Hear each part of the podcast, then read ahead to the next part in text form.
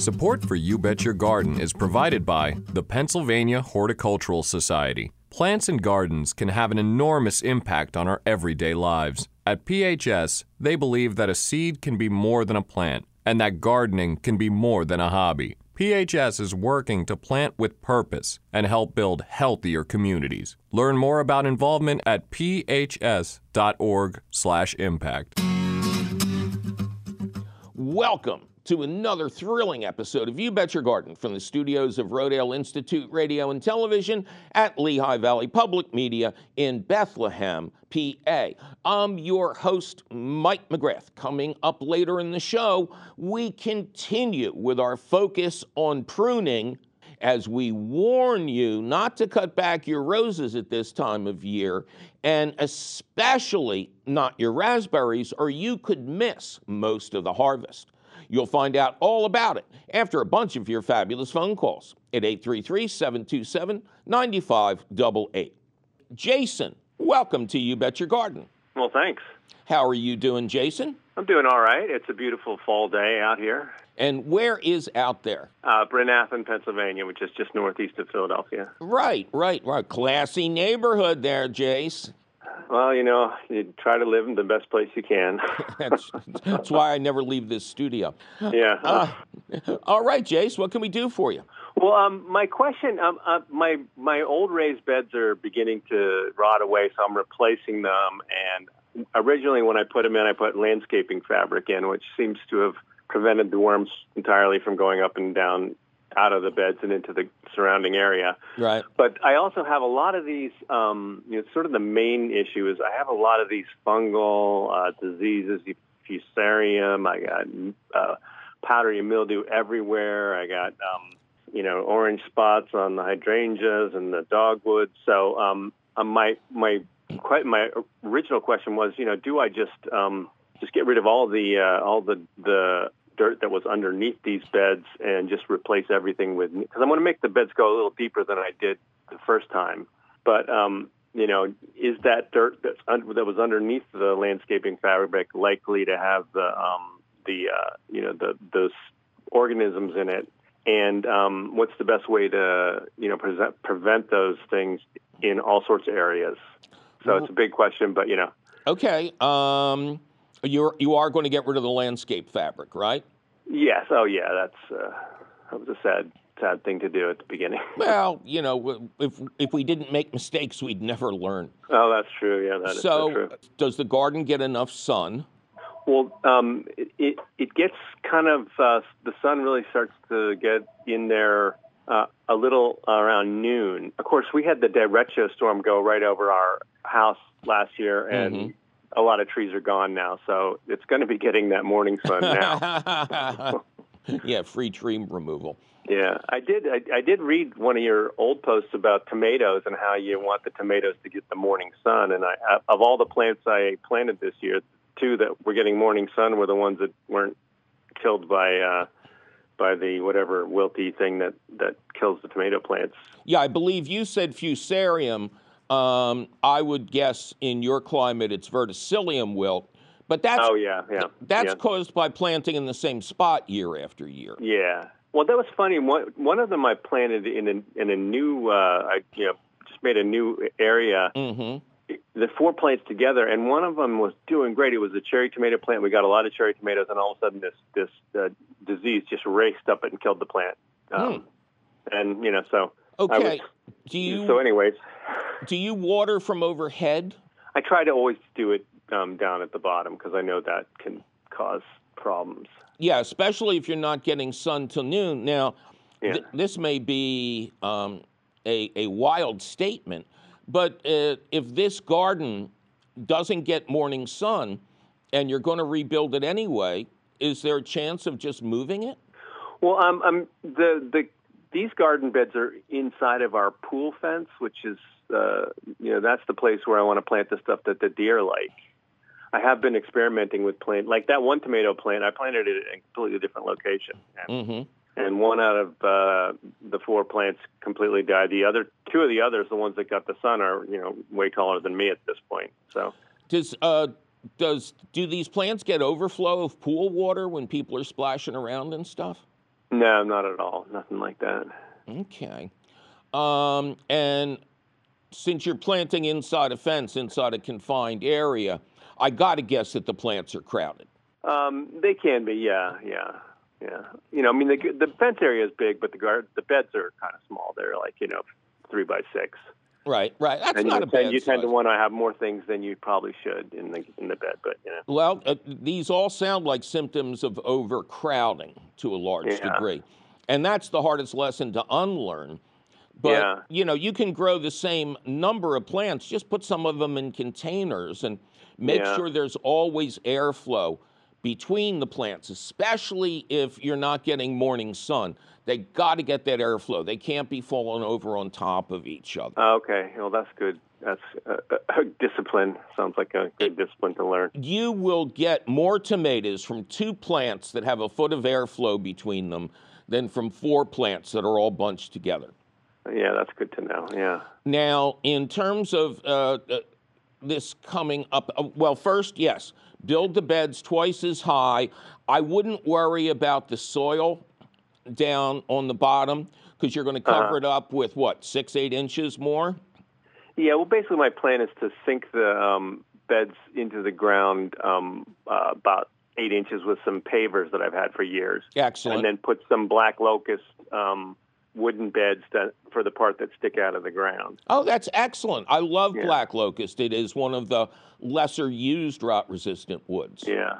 Okay. One of my nephews sells it up. He has a farm up in, in New York, and he, he he sells raised beds. So it seems like a great opportunity. To, Oh man, I tell you, him. I'm serious here. I want to see a picture of of these beds when they're done. Cause, Okay. you know, I have Trex and I have cedar. I'd really like Yeah. to see what black locust looks like in in person, so to speak. all right, yeah, I'll, I'll send you a photo, definitely. So space them out more. There is a natural disease control, and it's so funny because it, it sounds like I'm making this up, uh, but Uh-huh. it's Bacillus subtilis. Oh yeah, all right. and you might want to read up on that and, Uh-huh. and quite possible spray the old soil before you put the new soil on top. Okay. Make sure the new soil has lots of compost and lots of perlite. Okay. You, you want it to drain really well. Uh, plants that you know stay wet till noon, they need every advantage they can get. Yeah. So you want to improve the drainage. You want to have compost on the top of the soil, and I would have the Bacillus subtilis. Uh, it sounds like a character on Huckleberry Hound. It really does, definitely. um, handy, and at the first sign of any kind of disease, pull off those affected leaves and, and really spray the plants well. All right. And uh, one other thing I'm getting a lot of is powdery mildew everywhere. And I don't know if that this year's particularly bad or, you know, I it's all over the place uh, in so many different plants. Well, I, I you know, I feel bad um, Yeah. because I, I don't ever get disease. Oh, wow. And um, you know, it's that idea. It's it's morning sun yeah. and a powdery mildew. Is that the one that you spray uh, a milk solution on? That's right. Yeah. Did you try that at ten percent solution in milk? I tried that, and um, I think that maybe I wasn't on top. Next next year, I'm going to be really much more on top of it because it seems like this year it's so many different places. Whereas last year there was a few places, but it wasn't, you know. Airflow, man. Airflow Yeah, is yeah. everything.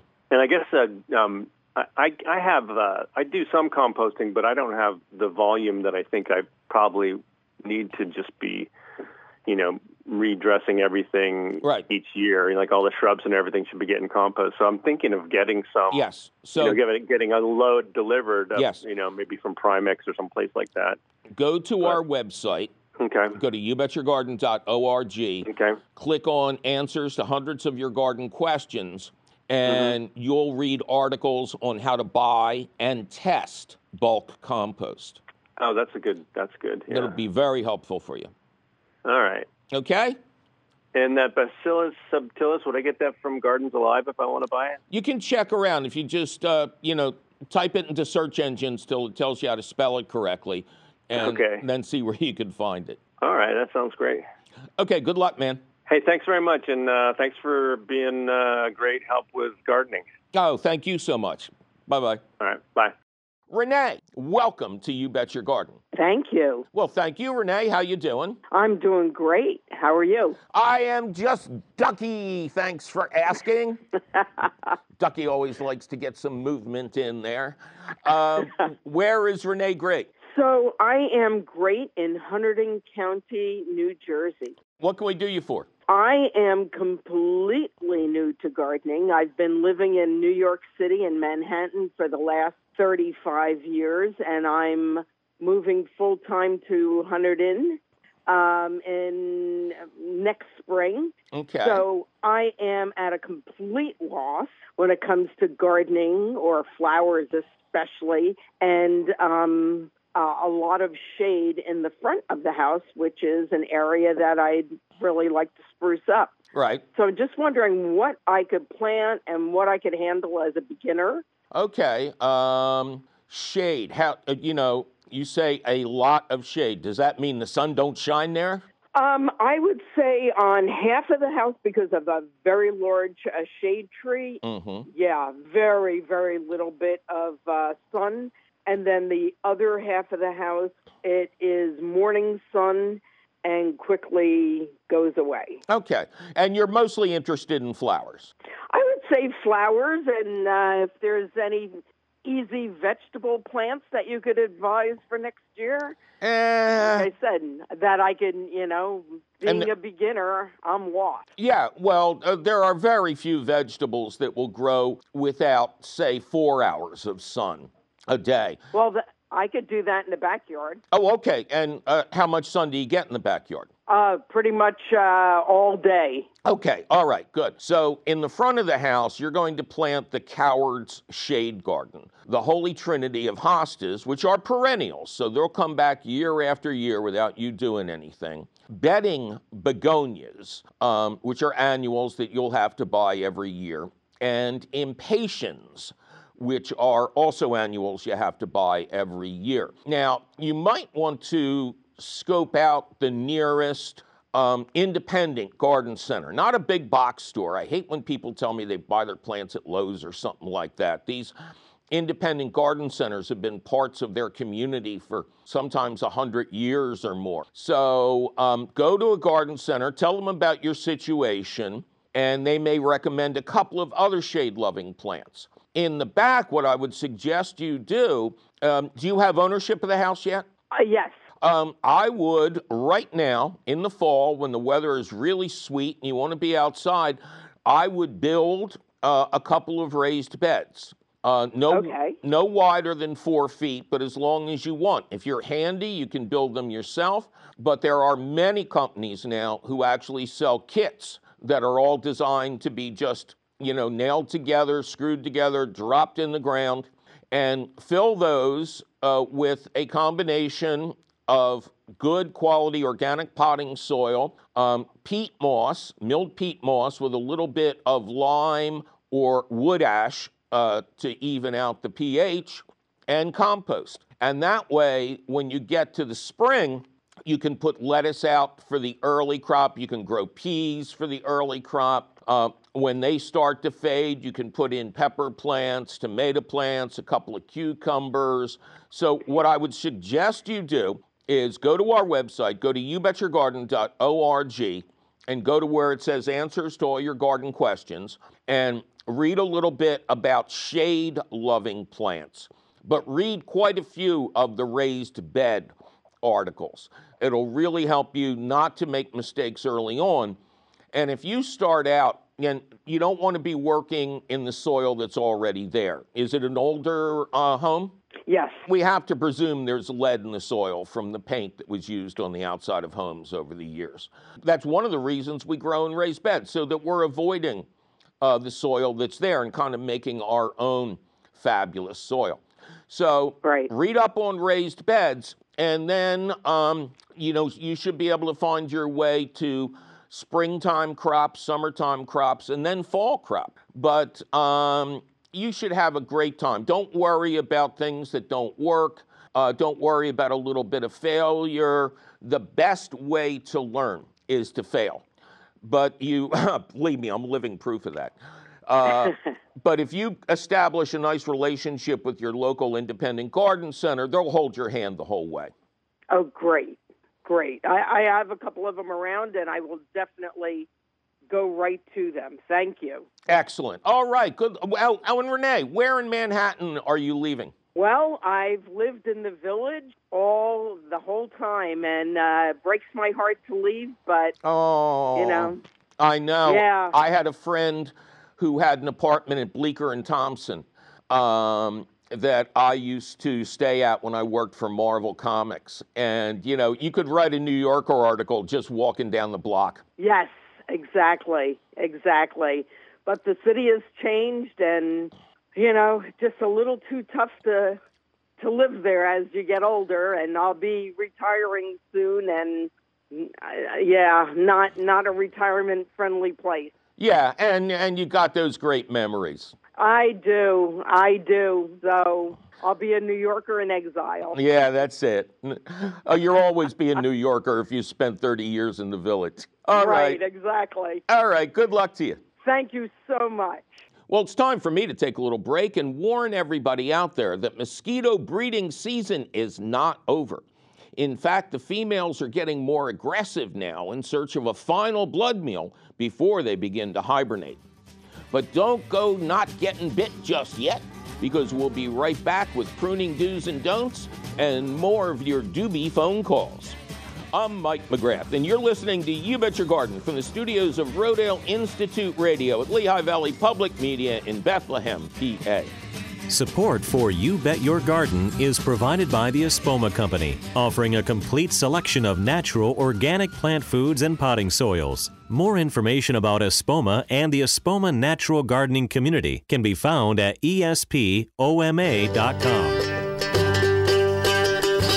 Welcome back to another thrilling episode of You Bet Your Garden from the studios of Rodale Institute Radio at Lehigh Valley Public Media in Bethlehem, PA.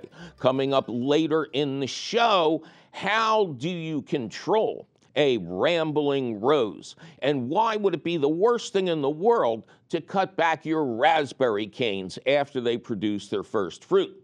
We'll reveal the answers after some more revealing phone calls at 833 727 9588. Alexis, welcome to You Bet Your Garden. Thanks, Mike. We live in Ozark, Missouri. What can we do for you, Alexis? Well, we really need some help here in Ozark. Uh, our lawn needs to be leveled and seeded and to get it ready for spring because right now it is a mess. Okay. Do you know what kind of a lawn you have? Because you could theoretically grow either a cool season lawn or a warm season lawn. That is a great question. Um, I don't know. I'm assuming it's fescue. And other than the fact that it the land wasn't leveled first, do you like the fescue? Uh, yes, I, I'd like it better without the weeds and the uh, dandelions. You know, luckily you have a very long growing season where you are, which Okay. which gives you a little bit more time. Um, how big is the lawn? The part we're talking about is our backyard. It's probably 80 feet by 100 feet. Okay, so significant but not um, impossible. Right. if you want to do fescue, what you would do is, and this is probably something you'd want to hire somebody to do, uh, till it all up and rake away as much of the old green matter as you can, but you don't have to be, you know, too final about it. Um, there's always going to be some green stuff left behind. Just do the best you can. And then the important thing is leveling. Um, it is the step that many people miss when they install a new lawn. And it is one of the most important, as you seem to almost instinctively realize. Have the lawn leveled. And again, you can have this done professionally uh, Okay. if you want. And then, yes, uh, seed and uh, full sun out back. Yes. That was hesitant. Uh, well, okay. So the back fence has trees, and probably around 4 p.m., uh, the yard begins to, uh, from the back toward the house, Get shaded. begins to become shade. Yeah. Okay, well, that's not bad. That's not bad at all. Okay. What you would do then is pick a named fescue. which means the bag will have several levels of branding on it. It'll have the manufacturer, and then it will have the actual name of the grass, something like Rebel 2 fescue. And it's important to buy a named variety because one of the issues with fescue, which may have led to your weed problems, is a clumping grass. It is a clumping grass. It's not a running grass. So it is the best turf for heavy foot traffic and for ease of maintenance. But if it gets a bare spot, it can't fill it in again. So you want to always have um, the name of the seed. And every couple of falls, sometime in September, you should sow fresh seed in any kind of bare spots or anything like that. And it's not because anything was wrong, it's just the nature of the grass. So um, till it all up, rake away as much of the green material as you can. But again, don't get too fussy about it. Have it leveled perfectly, sow the seed over top, and then ideally, if you could, just uh, a very thin layer of soil or potting mix or something like that to cover the seed. But then do not put down a straw mat or any nonsense like that. Just um, water it for like 20 minutes in the morning, 20 minutes at night. The grass should come up within five to six days um, at this time of year. And then after that, you're only going to water it when you go a week without rain. And once the grass is established, uh, it'll be a long, deep watering. But this time of year, cool season grass is going to grow very well. Starting out like this, I would not have any starter fertilizer in there. The seed contains its own fertilizer. So the first time you'd want to give this lawn any kind of a feeding would be in the spring. Until then, it's feeding itself. That's 90% of the seed is actually food. Oh, nice. It's a little bit of work, and because of the size there, you know, depending on how you feel about, you know, your arms shaking for 12 days after you're done, you might want you might want to have the tilling and the leveling done professionally, but the rest of it you could do easily. Now, would we till everything, even the sections that are already level? If you're certain you can match the grass that's out there with the new seed, you can do patchwork. And the sections that are level, they don't have weeds in them? Uh, oh, no, they, yes, they do. Oh, okay. Yeah, no, just yes. tear it up and do it over. Okay. Okay. Yeah, we're great at growing weeds here. Yeah, exactly. It's like you get a new refrigerator in your kitchen, and all of a sudden everything else looks really old. exactly. Yes. and then, okay, so in the corner, since I'm tilling everything, um, I need a fast growing something to hide a utility box. How high is the utility box? Oh, it's like three by three. It's in the corner, in the back corner, and it's completely visible. You know what I would do? Uh, you know, people drive themselves crazy trying to hide things like this with plants. Mm-hmm. Just put mm-hmm. some ornamental fencing around it. Oh, easier. Yeah, yeah. You don't have to worry about the plant dying or this or that. Just put a little fence around it that, that covers it up. Okay, great. Yeah. Easy peasy. Take the easy way out. I like it. Yes, and my husband will like it even more. Yes. yeah, you're going to have enough work with the lawn, but you should do well. yes. If if you have questions, go to our website. Um, go to youbetyourgarden.org, click on the link that says answers to all your garden questions, and type in new lawn. That'll walk you okay. right through the process. Perfect. Okay, thank you. All right, good luck to you.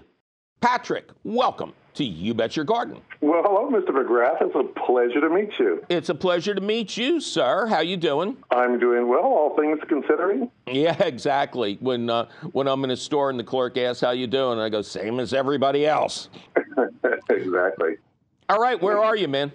I am in Muncie, Indiana. Oh, okay, great. Nice to hear from you. What can we do yeah. Patrick in Muncie? Well, the front of my house, I have two flower beds that are like the, the focal point of my front yard. Right. And I have these beautiful hydrangeas. All summer long, they produce big, beautiful blooms. The foliage was lush and green until mm-hmm. about the second week in August when these dark brown, ugly spotches start appearing.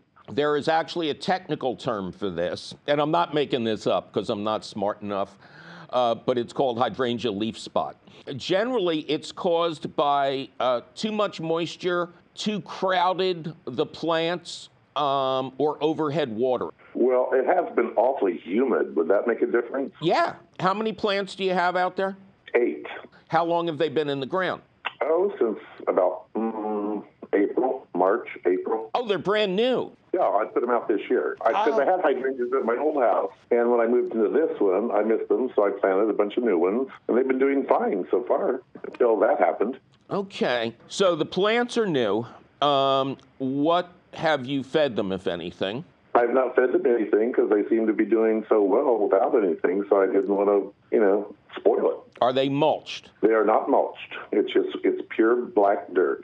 I have hydrangeas as well. They're really not in the perfect spot. I think their soil s- stays too wet. I'm assuming you have fairly good drainage where these plants are. I have excellent drainage, and I don't think too wet is the problem because we've had some dry spells where I've had to actually turn on the soaker and let them soak. And you're watering them from below. Uh, yeah, on the from the ground. Yeah. I give up. I give up. You know, who, who, who told this guy to call in? Uh, Sorry. Um, no, I mean uh, you're you're stumping the chump here. You're doing everything right. And their first year plants went in in April. Are they in a crowded condition where there's a lot of trees or anything else like that? No, not at all. The spots are only on the leaves, right? Not the flowers. Correct. And it doesn't seem to have affected the blooms because the blooms are still big and lush and beautiful. Describe exactly what the spots look like. Do you know what a Rorschach blot is? Oh, yeah. That's what they look like. It's like somebody just like dropped ink on them and they just so, splattered. What do you see when you look at the spots? Do you see a happy couple? Do you see a bat? Do You... I see a rotting flower plant. oh man, you're killing me. You're killing me here. do you have access to compost, either your own or purchasable? Yeah, purchasable. I'm going to suggest you mulch these hydrangeas with an inch or two of good yard waste compost, not composted manure. It's not it's not any kind of rust. It's not a reddish discoloration or anything like that. Yeah, but, it's it's rusty, dark brown, splotchy. And there's nothing uh, like a tree overhanging it where aphids would drop soot down on the leaves. No, there's nothing over it but the eaves. Okay, so uh, two inches of compost. Really clean the quote forest floor. Uh, when all the leaves are down, get all the old leaves out of there. They're not going to do anything good for the plant. You can okay. leave the dried flowers up for winter interest, or you can bring them inside. Okay. In the spring, refresh the compost with another inch. And then, right. as the hydrangea begins to grow, keep an eye out. If these spots appear before you start to see a lot of flower buds, get a copper spray at a local independent garden center and spray, uh-huh. and spray copper. If if you're concerned that this is going to happen every year, you might want to even have that in hand and do well, it. Well, it's, it's too soon to tell. Like I said, I just put them in. It's a new house. It's right. A new, it's a new garden, so. So, the first time it's happened. Compost, and then I want you to prune the hydrangeas the way I always advise, which is you leave them alone until all the flower buds have formed. Then you go in with a pair of pruners and take out non flowering branches. This makes it look like you have more flowers. It also opens up the plant to better airflow. All right, now I should do that in the spring when they first bloom or in the fall when they start to go? No, no, no pruning in the fall whatsoever. You're going to leave them alone. And yes, in the late spring, when all the, the flower buds have appeared and you know what's going to flower and what's not, you can remove any of the branches that don't look like they have buds on them. It's good for okay. the plant and it's good for the display. Well, I can do that. Thank you so much, and thank you for taking my call. Avi, welcome to You Bet Your Garden. Thank you very much. We live uh, in West Point, Virginia, between Richmond and Williamsburg. So, what can we do for you? I have a hibiscus plant that's been in the ground for about uh, this is its third or fourth year, Mm-hmm. and it did quite well at the at the first couple of years. But this year, it has just gotten really, really sick. It started out giving nice blooms, and actually, I'm sitting here looking at it, and it has three beautiful blooms on it. But the leaves are yellow, and they're falling off, and I don't know what to do with it. Now, is this uh, a hardy hibiscus like Rose of Sharon? Uh, well, it's made it through uh, three or four winters, so I would say yes. What color are the flowers? Red. Okay. I'm, I'm going to. I'm just going to suggest that you have a Rose of Sharon. That is the most popular um, hardy hibiscus uh, going, and they're generally very tough plants. So uh, I guess I'll just ask you a couple of basic questions. Have you fed the thing? Uh, yes, I started it in the early spring this year, and I gave it some Miracle-Gro along with my other plants. Uh, and then it started looking sick, and uh, I noticed it had some aphids on it, so I sprayed it with some homemade garlic stuff, Mm-hmm. which I hope that didn't hurt it. I thought maybe it might have. But uh, as the summer went on, I gave it some bone meal and uh, worked it into the soil around the bottom, and and uh, that's about all I've done to it. Okay. It's in pretty it's in pretty good soil. Everything else seems to be doing very well around it. Excellent. Um, and is it mulched with anything? Pine needles, Excellent. Pine straw, really, where you are. yes. Yeah, I love pine straw mulch. Here in the north, everybody uses this chipped up trash wood that's been spray painted some un- ungodly color. Uh, but as, you, as you move further south, as you and I know, you see this beautiful pine straw mulch that has the kind of reddish tinge to it. It it's just gorgeous. Yes, we use it all around our house. We get it free off the golf course right behind us. Uh huh. Yes, yes, I've seen that. I've seen people out there raking it up. Yeah, well, that's what we do every fall. Oh, well, you can't find a better mulch, really. It's just as good as my shredded leaves. Yes. Okay, so here's my guess about what happened. Uh, Miracle-Gro is a chemical fertilizer um, that is very fast acting. So when you put Miracle-Gro down around the base of a plant, it has to use it all. It can't say no. And what Okay. happens is that causes lush green, unnatural growth. And that growth is like candy on a string to aphids. Aphids absolutely love um, chemical fertilizers like Miracle-Gro. And then what happens is the aphids can transmit disease to the plant and cause the leaves to turn yellow and you know not look happy. But the Miracle-Gro itself could do that. I have never fed my rose of sharon. It's been outside my house for 25 years and it is one of those plants that really likes being left alone. So Okay. what i will suggest is is ditch the chemical feeding. There was nothing wrong with the bone meal but you won't see the effects of bone meal until the following year when it may help induce some more flowers for you. But I think if, if you just let the rain rinse out the fertilizer, everything should be fine. You know, keep using the um, pine straw to keep the soil cool. And if uh, aphids show up, the best cure for them is to get a hose nozzle that has like a laser beam setting, you know, where it hurts your hand. And, Okay. and then just blast them off of the plant. It is so emotionally satisfying to see to see these millions of little sapsuckers go flying. and in studies at European universities, they found that just the action of the of the water blasting them off the plant killed 95% of the aphids. Okay, very good. Thank you so much. Well, it's time for me to take a little break and warn all of you lawn lovers out there that this is still primetime grub season. So choose your weapon. You can use milky spore disease, beneficial nematodes, or the new Grub Hawk natural grub control form of BT. Just don't go heading for your garden center just yet, because we'll be right back with pruning do's and don'ts and more of your fabulous phone calls.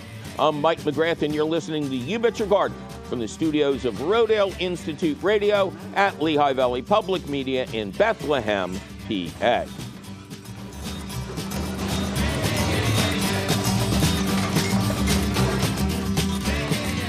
Support for You Bet Your Garden is provided by the Espoma Company, offering a complete selection of natural organic plant foods and potting soils. More information about Espoma and the Espoma Natural Gardening Community can be found at espoma.com. Welcome back to another thrilling episode of You Bet Your Garden from the studios of Rodale Institute Radio at Lehigh Valley Public Media in Bethlehem, PA. I am your host, Mike McGrath, and we are in the stretch now, cats and kittens. In just a little bit, we'll have some important information about pruning your roses correctly and reveal how you can get two crops of raspberries from the same cane if you don't do something foolish right now. We'll get to that after a couple more of your foolish phone calls at 833 727 9588. Suzanne, welcome to You Bet Your Garden. Well, thank you. I, I, you are my guru, so this is a treat to talk to you. All right, so we're we're not going to talk gardening, right? We're just going to learn meditation skills. okay. Um... Yeah, that's exactly it. um, where where are you, Suze? I'm in Willamette Valley. I'm about 35 miles southwest of Portland. Okay. In Oregon. In, in Oregon. In Oregon. Wine country. And right. uh, pronounce the valley again. Well, you would say Willamette, but it's Willamette. We okay. pronounce it up here. That's a big. I was corrected very quickly when I moved up here. right. So that's a big grape growing region, isn't it? Oh, I'm sitting here overlooking the vineyards right now. It's beautiful. Yeah, I mean, um, Oregon and Washington State. I mean, they're they're up and comers in the fine wine categories. Oh, the the wines are terrific. Expensive, but they're terrific. Okay. All right. Well, what can we do uh, for you up there in Oregon? Well, um, I save seeds. I do this a lot, mm-hmm. and I was going through my lettuce seeds, trying to shake them into a bowl, and it opens all these wigglies in there, little tiny wigglies. As I shook off the seeds, and I thought, I don't know what to do with them. I don't know whether I should put these on the compost or burn them or uh, not burn them. I can't do that now. But um, put them in my trash. Right now, they're in. I think my seeds are ruined because I put them in a tightly closed trash bag. I didn't want them in the house. So I don't know what to do. I don't know if these are good, bad, or indifferent. And the same thing with my compost bin. You talked about bugs in the compost bin the other day, but some of them look like suspiciously like they might be maggots. I don't know. So I don't know whether I can what to do. okay, so let's start with the seeds. You let your lettuce plants quote go to seed, produce flowers, right. and then little seed heads. And when you collected the little seed heads, they were infested. Well, yeah, they appeared to be. Uh, when I was shaking, trying to shake the seeds seeds into a ball, there were just yeah, there was just loads of these tiny little little wiggly bugs. Okay. I don't know if they were cabbage worms or little baby ones or or what. So I don't know what to do. No, no, they wouldn't be. Cabbage worms are, are fairly large. They could even be some form of a thrip. Um, they're really small. And did you stop and see to make sure these weren't on the outside of the seed pods? Oh, you can't really. They're so this the seed heads are so small. Mm-hmm. I I couldn't see. I didn't think I don't have a magnifying glass, so should have taken a picture and blown it up. I don't know how to tell. Okay. So, what I would suggest is what a lot of people do with the beans they harvest, um, both for seed saving and for making uh-huh. soups and stews over winter. And that's uh, collect all these seeds and bugs and put them in a freezer for a week. Oh, and, okay. And then when uh, when you're ready to take them out, do a germination test. Just check a couple of the seeds to make sure they're still viable. Um, but that kills the bugs and uh, uh, uh, almost never harms any of the seeds. Oh, really? I would think the freezing would. I, I know I put my rice and that sort of thing in the freezer. But okay, so it won't hurt the seeds. Yeah, and don't forget that these so called doomsday seeds are being kept preserved at like hundreds of degrees below zero. Oh, yeah, up in Norway where and and, and at the University of Pennsylvania, I had the privilege of looking at their doomsday collection, and you know the numbers up on the monitors were insane. But uh, they, wow. they know how to do this now. As to the As to the worm like creatures in your compost bin, this is not at all unusual. Is there a lot of fruit and vegetable matter in your compost? Oh, yeah. Is yeah, it, I put all my kitchen scraps in there. and is it uncovered? No, it's in one of those drums. I have uncovered ones, but I don't put my vegetable waste in there. I just put things from my garden and stuff around the yard. But this one, because I we got enough trouble with critters around here without having. Oh, yeah, that's Yep. right. Yeah. So what I do is I go next door to the neighbor and get her. She has compost of grape seeds. Right. And it's very acidic, but it's loaded with red wigglies. So I get some of those and I throw them in the compost bin. Mm-hmm. I don't know if they survive, but that's the only way I'll get any worms in there. Oh, okay, right, right, because uh, obviously a sealed tumbler uh, doesn't have ground contact. Well, you Right. you know you may be in luck. What I want you to do after we're done this talk is go online and look at images of an insect called the robber fly. Robber fly. Robber, like somebody who breaks into your house and, and fly like with wings. oh fly. Oh, that okay.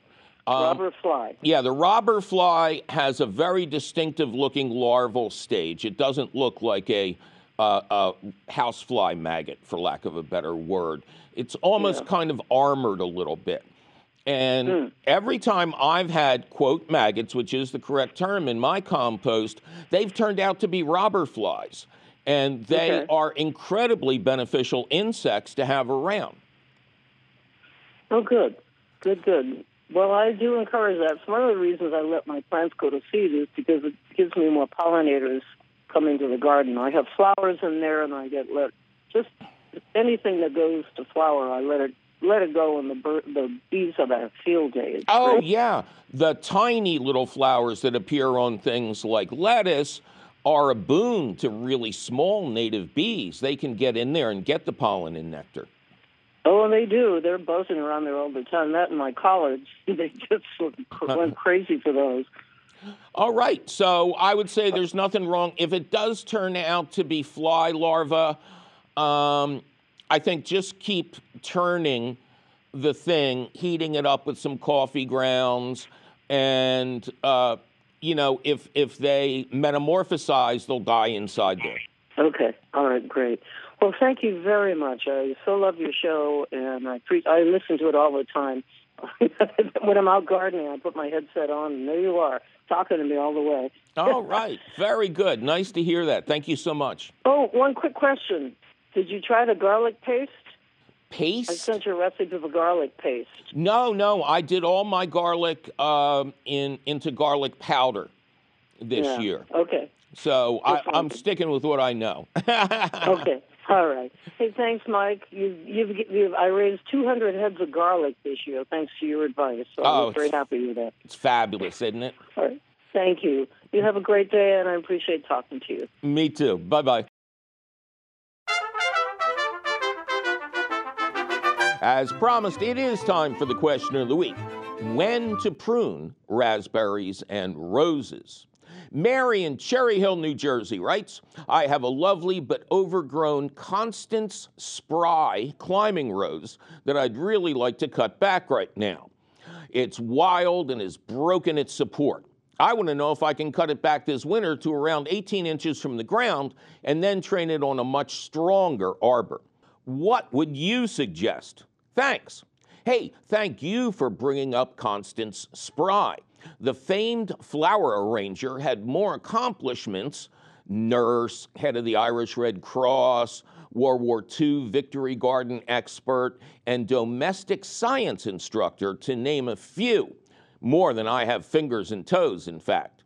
Her shop, Flower Decoration, was the go to place in the UK for unusual and striking floral decorations. And her name was attached to the very first David Austin Rose introduction, thus launching his famous English Rose series. The Constance Spry Rose is a fragrant double flowered pink rambler, often described as lanky, which is a term that seems to invite pruning. Luckily, our Mary seems to know that this time of year is the worst time to prune anything. As Constance Spry surely knew, Pruning stimulates growth. Pruning in the fall stimulates growth just as the plant is trying to go dormant, sucking vital energy out of the root system. And with winter weather to be expected at any time, that lush new growth could freeze solid, effectively ending the need for further pruning. And there's always the risk of a cold, windy winter without good snow cover. Snow is good for plants. It insulates the crown, protecting the plant against wild temperature swings. Without the wonderful natural insulation some gardeners call God's mulch, the top of the plant is likely to suffer some winter damage from wind and desiccation. Plants that are unpruned going into winter have a lot of biomass to lose without harming the plant long term. Plants that have been neatly pruned down to six inches or so are certain to join the choir in vestibule, again, avoiding the need for further pruning. So put those pruners away and don't listen to so called experts that urge you to clean up your garden in the fall. The only cleaning up you need to do is suck and shred your fall leaves for mulch and compost making. Back to Constance. The dead of winter the dormant season is a perfectly acceptable time to prune things that are not spring bloomers. But it's not the best time. Let's say we cut back this wandering rose in January and one of those freaky winter warm spells arrives, wakes up the rose, and is followed by freezing cold with no snow cover. The health of this rose is now threatened in half a dozen different ways. So it's better to wait until spring specifically about two to three weeks after the rose and your other plants have greened up and all chance of a hard frost is in your rearview mirror. And 18 inches seems a bit dramatic to me. This rose is a Great Dane, and trying to turn it into a dachshund isn't going to make anybody happy. I'd leave much more of it standing, at least four feet. Why?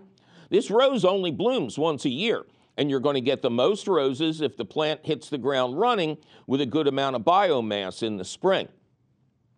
At least it's only supposed to bloom once a year. I would deadhead the spent flowers promptly and see if we can rewrite that catalog page. Then prune it back every other spring, and it should be less destructive, but it will always be a rambling rose. Side note roses thrive with a mulch of compost Wood mulches invite diseases to attack. We move on to Lily in Milwaukee, who writes, How and when do I prune my raspberries? They're growing crazy. Hey, they're supposed to. Raspberries are like Labradors and Border Collies, they can't sit still. Prune only dead wooden canes in late spring, early summer next year, not beforehand. Canes that appear to be dead in the winter might just be dormant and may bear a lot more berries in the spring. For most varieties, it works like this. New canes sprout in the spring and grow all season long. Six to eight feet of length is perfectly normal. At the end of the growing season, big juicy raspberries will appear at the tips of those canes. Do not prune these first year canes, although it's always a good idea to prune off the spent berry clusters. The following spring, a new run of green canes will sprout from the ground. But the previous year's canes that you have spared will green up and clusters of berries will appear all along the length of those canes. This second year harvest is always much larger than the previous year. After harvest, second year canes will start to visibly die off, with yellowing leaves and brittle canes evident by midsummer. Now you can prune out those canes at ground level, and it gives the raspberry patch a much cleaner look and encourages the growth of new canes. Another side note never feed a raspberry patch with potent fertilizers. The canes provide the best harvest in poor soil to which a little bit of compost has been added.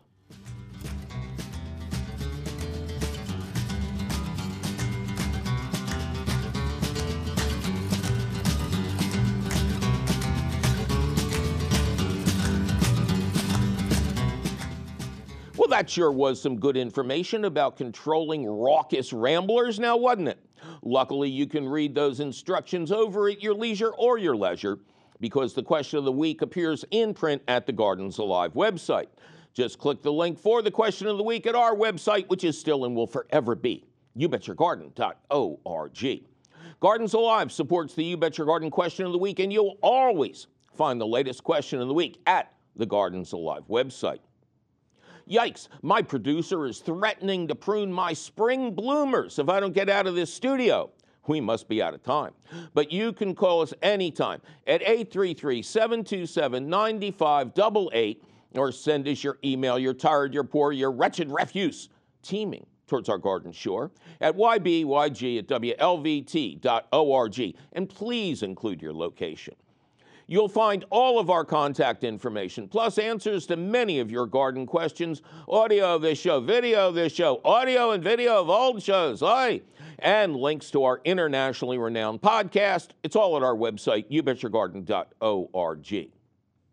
You Bet Your Garden is a half hour public television show, an hour long public radio show, and podcast, all produced and delivered to you weekly by Rodale Institute Radio and Television in association with Lehigh Valley Public Media in Bethlehem, PA. Our radio show is distributed by PRX, the Public Radio Exchange. You Bet Your Garden was created by Mike McGrath. Mike McGrath was created by Louis Pasteur, Marie Curie, and that guy who invented Listerine. Ken Queter plays our theme song. Our chief content officer is Yoni Greenbaum. Our engineer is cheerful Charlie Sarah. Our social media director is Amanda Norfleet. Check out her fine work at the You Bet Your Garden Facebook page. Our peerless princess of profound production is Tavia Minute. Our audio editor is Jazzy Jonas Bowen. Our video editor is Judicious Jake Boyer. Our harassed and harried director of direction is Javier Diaz. Our occasional cameraman is Jeff Frederick and or Eric Warner. If Zach the Tack Wisniewski is in the house, can gentleman John Flynn be far behind? Ah, but you can bet that our fabulous CEO Tim Fallon is late for a meeting. I'm your never late for dinner host, Mike McGrath, and I'll see you again after I clean my plate next week.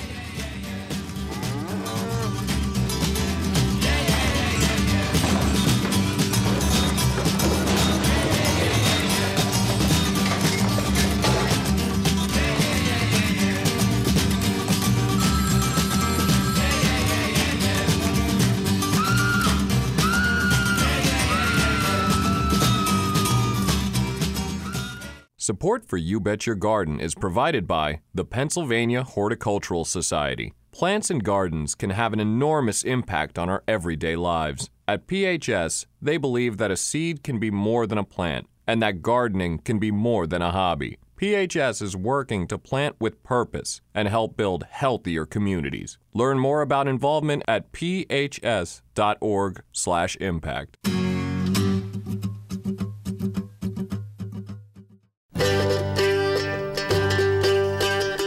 Leaves fall but once a year, but when they fall, they bring good cheer.